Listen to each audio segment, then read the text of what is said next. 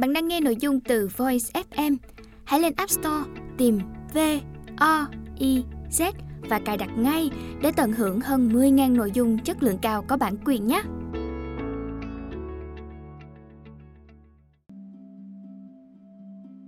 Bạn đang nghe sách nói tại Voice, Thư viện sách nói First News.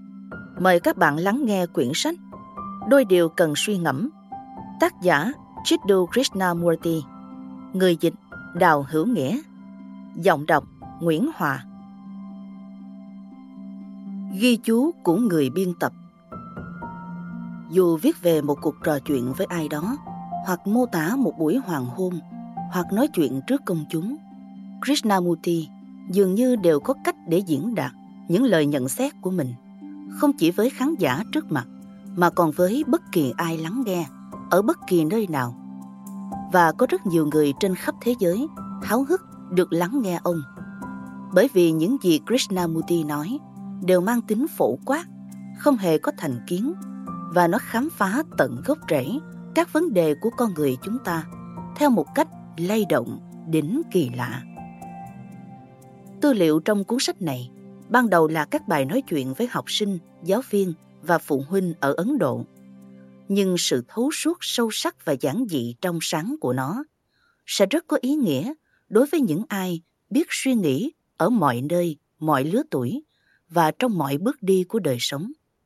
Krishnamurti với tính khách quan và sự thấu hiểu đặc trưng sẽ xem xét những biểu hiện của cái mà chúng ta hài lòng gọi là văn hóa, giáo dục, tôn giáo, chính trị và truyền thống của chúng ta. Ông sẽ làm rõ những động cơ căn bản như tham vọng, lòng tham và lòng đố kỵ, khao khát được an toàn và ham muốn quyền lực. Tất cả những thứ mà ông cho thấy là những yếu tố khiến xã hội loài người trở nên sa đọa. Theo Krishnamurti, văn hóa thực sự không phải là vấn đề giáo dục, cũng không phải là học tập, tài năng hay thậm chí thiên tài. Nó là cái mà ông gọi là động thái phi thời gian nhằm tìm kiếm hạnh phúc, thượng đế, sự thật. Và khi động thái này bị ngăn chặn bởi uy quyền, bởi truyền thống, bởi nỗi sợ hãi, thì sẽ có sự suy tàn. Bất chấp tài năng hay thành tích của bất kỳ cá nhân chủng tộc hay nền văn minh cụ thể nào. Ông thẳng thắn chỉ ra những yếu tố sai lầm trong thái độ và thể chế của chúng ta. Hàm ý những lời nhận xét của ông thật sâu sắc và rộng mở. Hết ghi chú của người biên tập.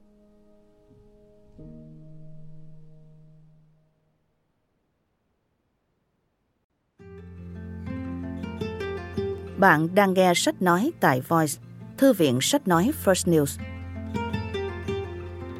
Chương 1 Chức năng của giáo dục Tôi thắc mắc liệu có bao giờ chúng ta tự hỏi, giáo dục là gì không? Tại sao ta phải đến trường? Tại sao ta phải học các môn học khác nhau?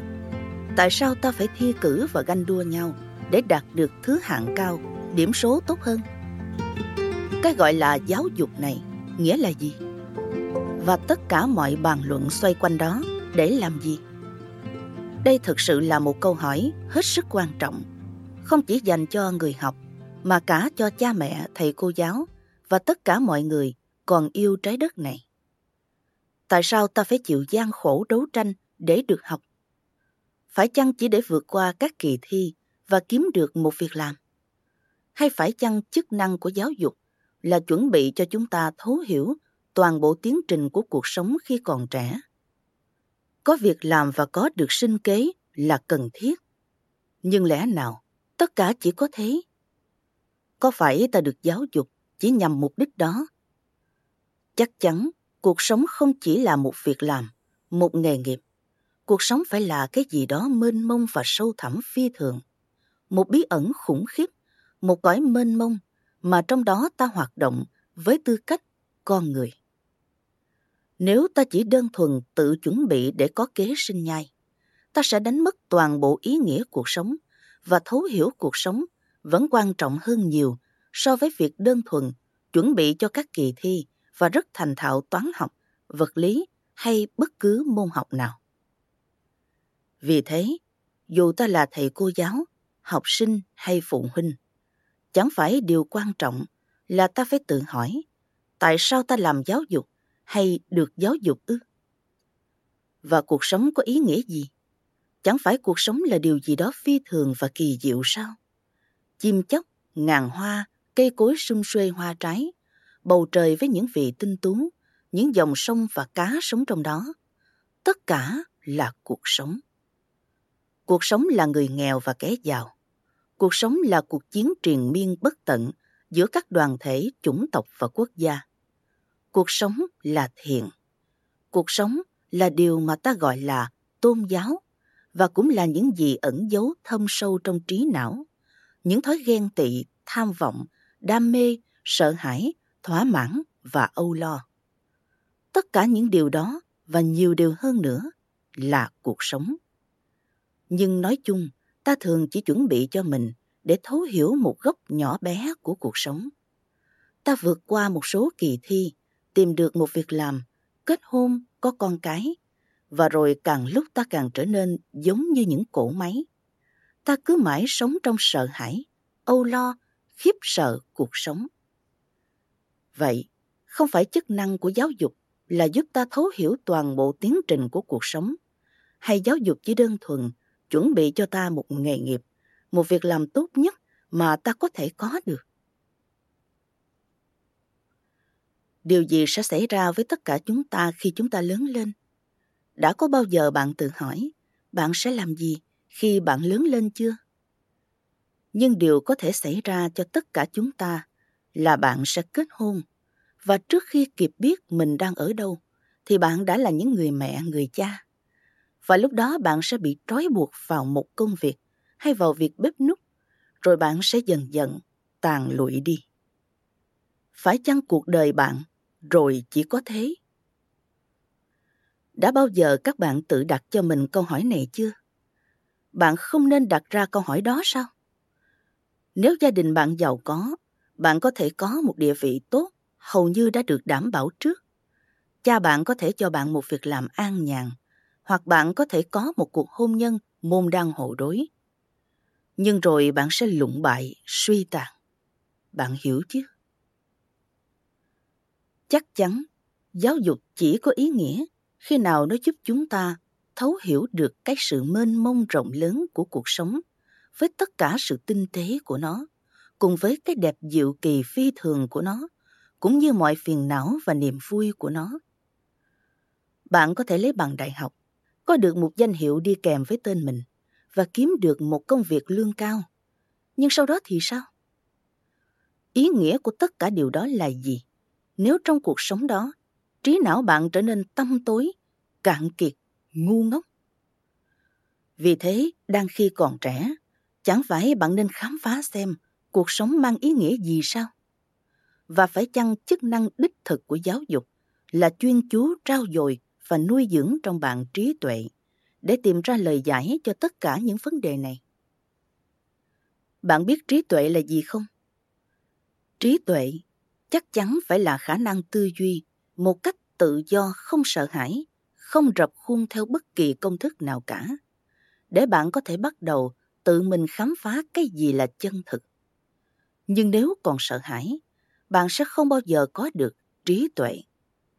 Mọi hình thái tham vọng, dù mang tính tâm linh hay thế tục, đều sinh ra lo âu sợ hãi. Cho nên tham vọng không giúp tạo ra một trí não sáng suốt, đơn giản, trực tiếp, vốn nhờ đó mới có được trí tuệ. Bạn biết không, điều thực sự hết sức quan trọng là đang khi còn trẻ, bạn nên sống trong một môi trường không sợ hãi. Phần đông chúng ta càng lớn tuổi lại càng trở nên sợ hãi. Ta sợ sống, sợ mất việc, sợ truyền thống, sợ người xung quanh, sợ lời nói của vợ hay chồng và ta sợ chết. Phần đông chúng ta đều sợ hãi dưới hình thức này hay hình thức khác. Và nơi nào có sợ hãi, nơi đó không có trí tuệ. Và liệu khi còn trẻ, tất cả chúng ta không thể sống trong một môi trường không có sợ hãi, mà chỉ có bầu không khí tự do. Tự do không chỉ để làm điều mình thích, mà tự do để thấu hiểu toàn bộ tiến trình của cuộc sống, hay sao? Cuộc sống thực sự vô cùng đẹp đẽ, chứ không phải thứ cuộc sống xấu xa mà ta đã tạo ra này. Và chính bạn có thể thưởng thức được sự phong phú đó, chiều sâu đó, vẻ đáng yêu phi thường đó của cuộc sống. Chỉ khi nào bạn vùng lên, chống lại mọi sự kiểm soát, chống lại tôn giáo có tổ chức, chống lại truyền thống, chống lại xã hội thối nát hiện tại. Để bạn, với tư cách một con người, có thể tự mình tìm ra điều gì là chân thực. Không phải bắt chước mà là khám phá. Đó mới là giáo dục, đúng không? Tuân thủ theo những gì xã hội, cha mẹ hay thầy cô giáo nói với bạn thì quá dễ dàng. Đó là lối tồn tại an toàn và dễ dãi. Nhưng đó không phải là sống. Bởi vì có sự sợ hãi, suy tàn, chết chóc. Sống là tự bạn phải khám phá xem cái gì là chân thực và bạn chỉ có thể làm việc đó khi có tự do. Khi có một cuộc cách mạng liên tục diễn ra ở nội tâm, bên trong chính bạn.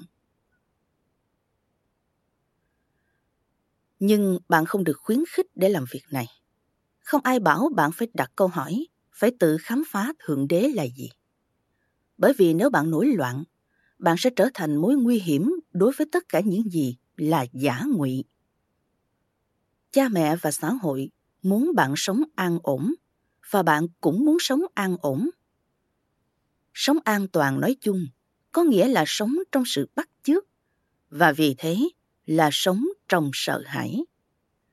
Chắc chắn chức năng của giáo dục là giúp cho mỗi người chúng ta sống một cách tự do và không sợ hãi phải thế không?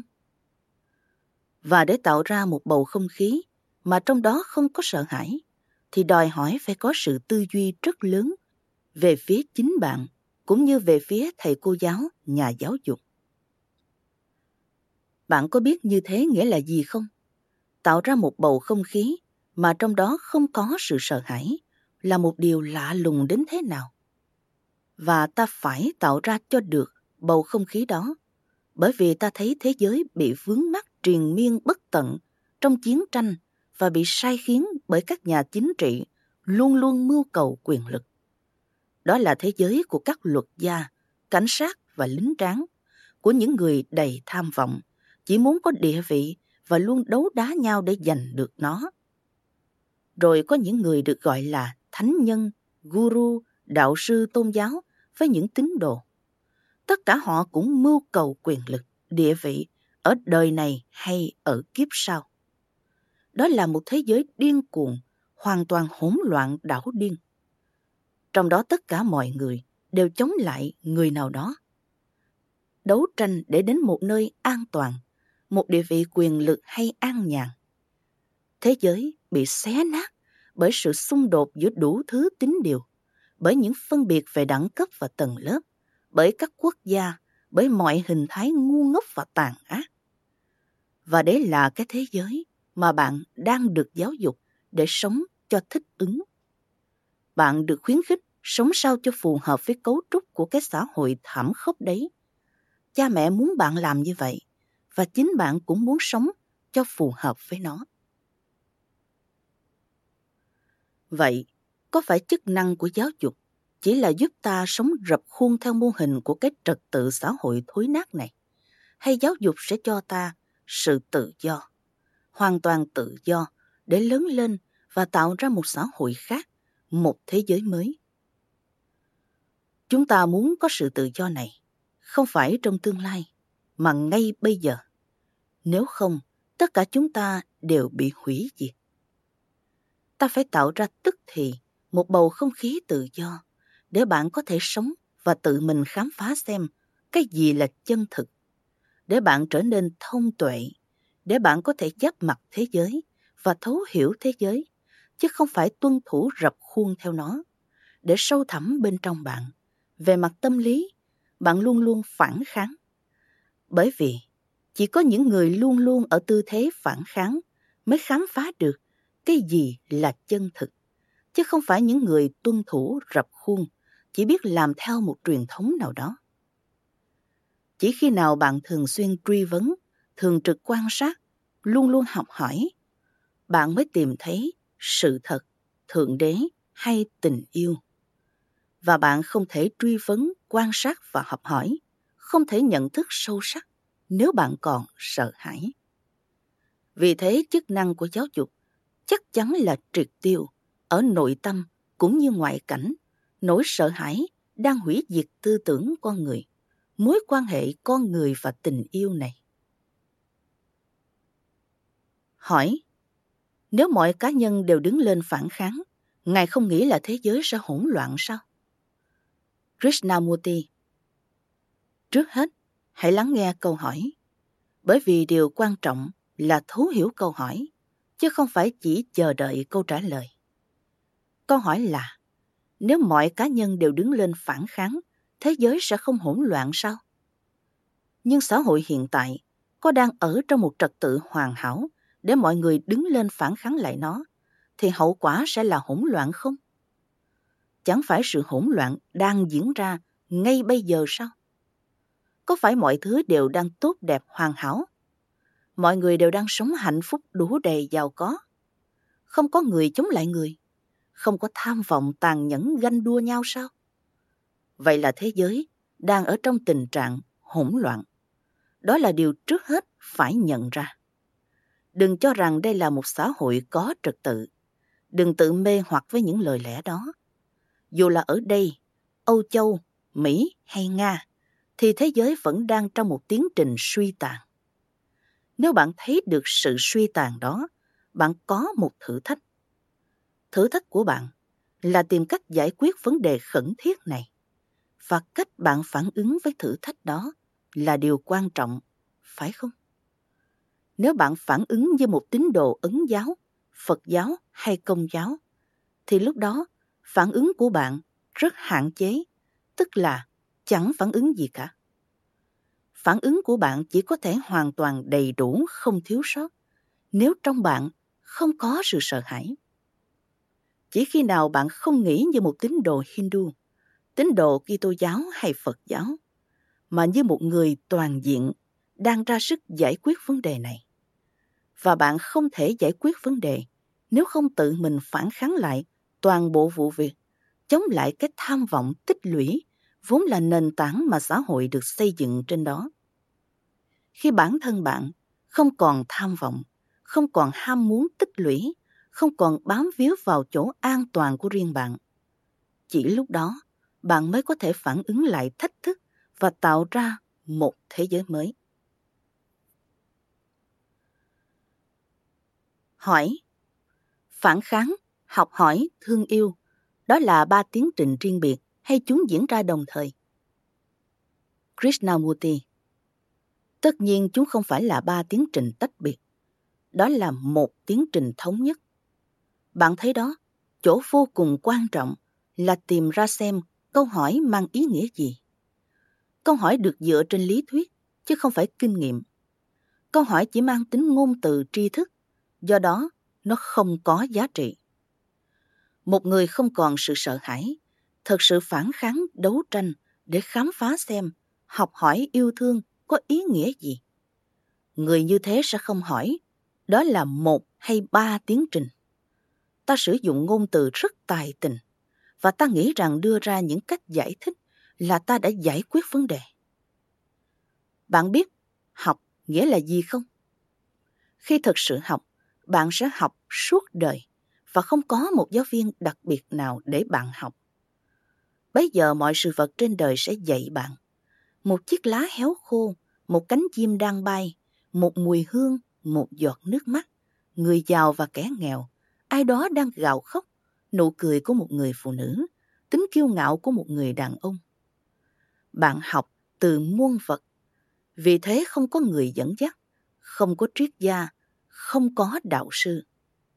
Tự thân cuộc sống là thầy của bạn, và bạn luôn trong tâm thế học hỏi. Hỏi, quả thật xã hội được xây dựng trên tinh thần tích lũy và tham vọng. Nhưng nếu không có tham vọng, chẳng phải ta sẽ lụng bại sao? Krishnamurti Đây là một câu hỏi thực sự hết sức quan trọng và nó đòi hỏi phải thật chú tâm. Bạn biết chú tâm là gì không? Ta hãy khám phá. Trong một lớp học, khi bạn tò mò nhìn ra cửa sổ hay kéo tóc một người bạn, thầy giáo thấy và bảo, bạn hãy chú tâm. Thế nghĩa là gì?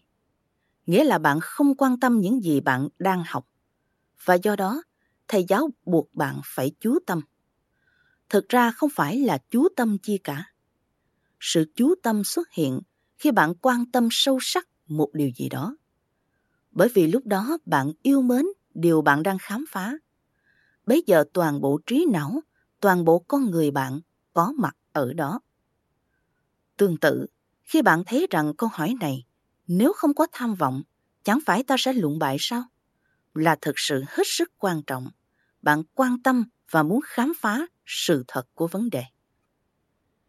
Vậy, không phải người tham vọng đang tự hủy diệt chính mình sao? Đó là điều trước hết phải khám phá, chứ đừng hỏi tham vọng đúng hay sai.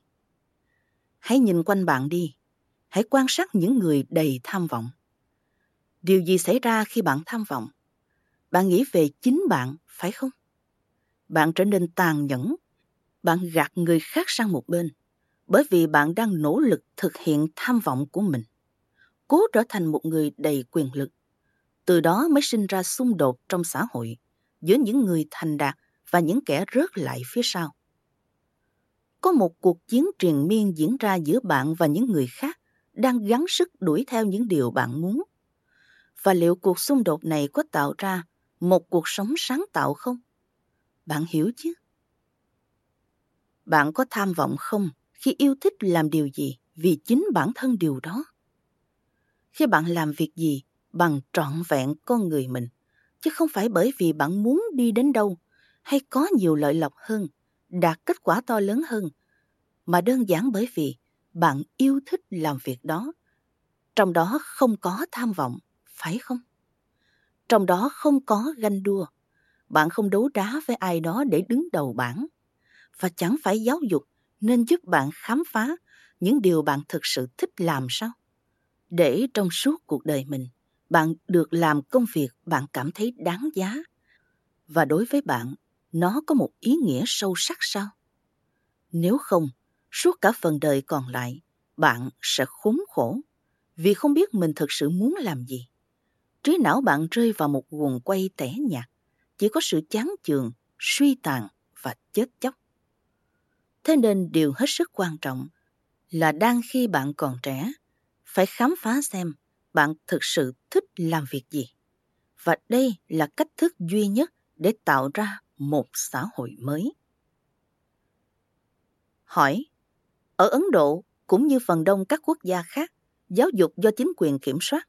Dưới sự kiểm soát như thế, có thể nào tổ chức thực hiện một cuộc thử nghiệm về loại hình giáo dục mà Ngài mô tả không? Krishnamurti nếu không có sự trợ giúp của chính quyền, liệu một trường học áp dụng loại hình giáo dục này có thể tồn tại không? Đó là điều quý ông này hỏi. Ông ấy thấy mọi việc trên khắp thế giới đang ngày càng bị kiểm soát bởi chính quyền, bởi các chính trị gia, bởi những người nắm quyền lực muốn định hình trí não và con tim chúng ta, muốn chúng ta phải suy nghĩ theo một định hướng nào đó. Dù ở Nga hay trong bất kỳ quốc gia nào khác, khuynh hướng là tiến đến sự kiểm soát của chính quyền trong giáo dục. Và quý ông này hỏi, liệu loại trường học mà tôi đang đề cập có thể nào hình thành mà không có sự giúp đỡ của chính quyền? Vậy, bạn thực sự muốn nói gì? Bạn biết đấy, nếu bạn nghĩ điều gì đó là quan trọng, thực sự có giá trị, bạn đặt trọn con tim vào đó, bất chấp chính quyền và các sắc lệnh của xã hội, thì nó sẽ thành công. Nhưng phần đông chúng ta không đặt hết tâm trí của mình vào bất cứ điều gì. Vì thế ta mới đặt ra một câu hỏi như vậy. Còn nếu bạn và tôi cảm nhận rõ rệt rằng một thế giới mới chỉ có thể hình thành khi mỗi người chúng ta có tinh thần phản kháng toàn diện ở nội tâm, tâm lý, tinh thần, thì bấy giờ ta sẽ đặt trọn con tim ta trí não ta, thân thể ta hướng vào việc tạo ra một trường học mà ở đó không có bất kỳ một nỗi sợ hãi nào với tất cả hàm ý của nó. Thưa Ngài, bất cứ điều gì mang tính cách mạng thật sự đều được tạo dựng bởi một số ít người nhìn thấy cái gì là chân thực và muốn sống trọn vẹn theo sự thật đó. Nhưng để khám phá cái chân thực thì phải thoát khỏi truyền thống, nghĩa là thoát khỏi mọi nỗi sợ hãi. Hết chương 1 Chức năng của giáo dục.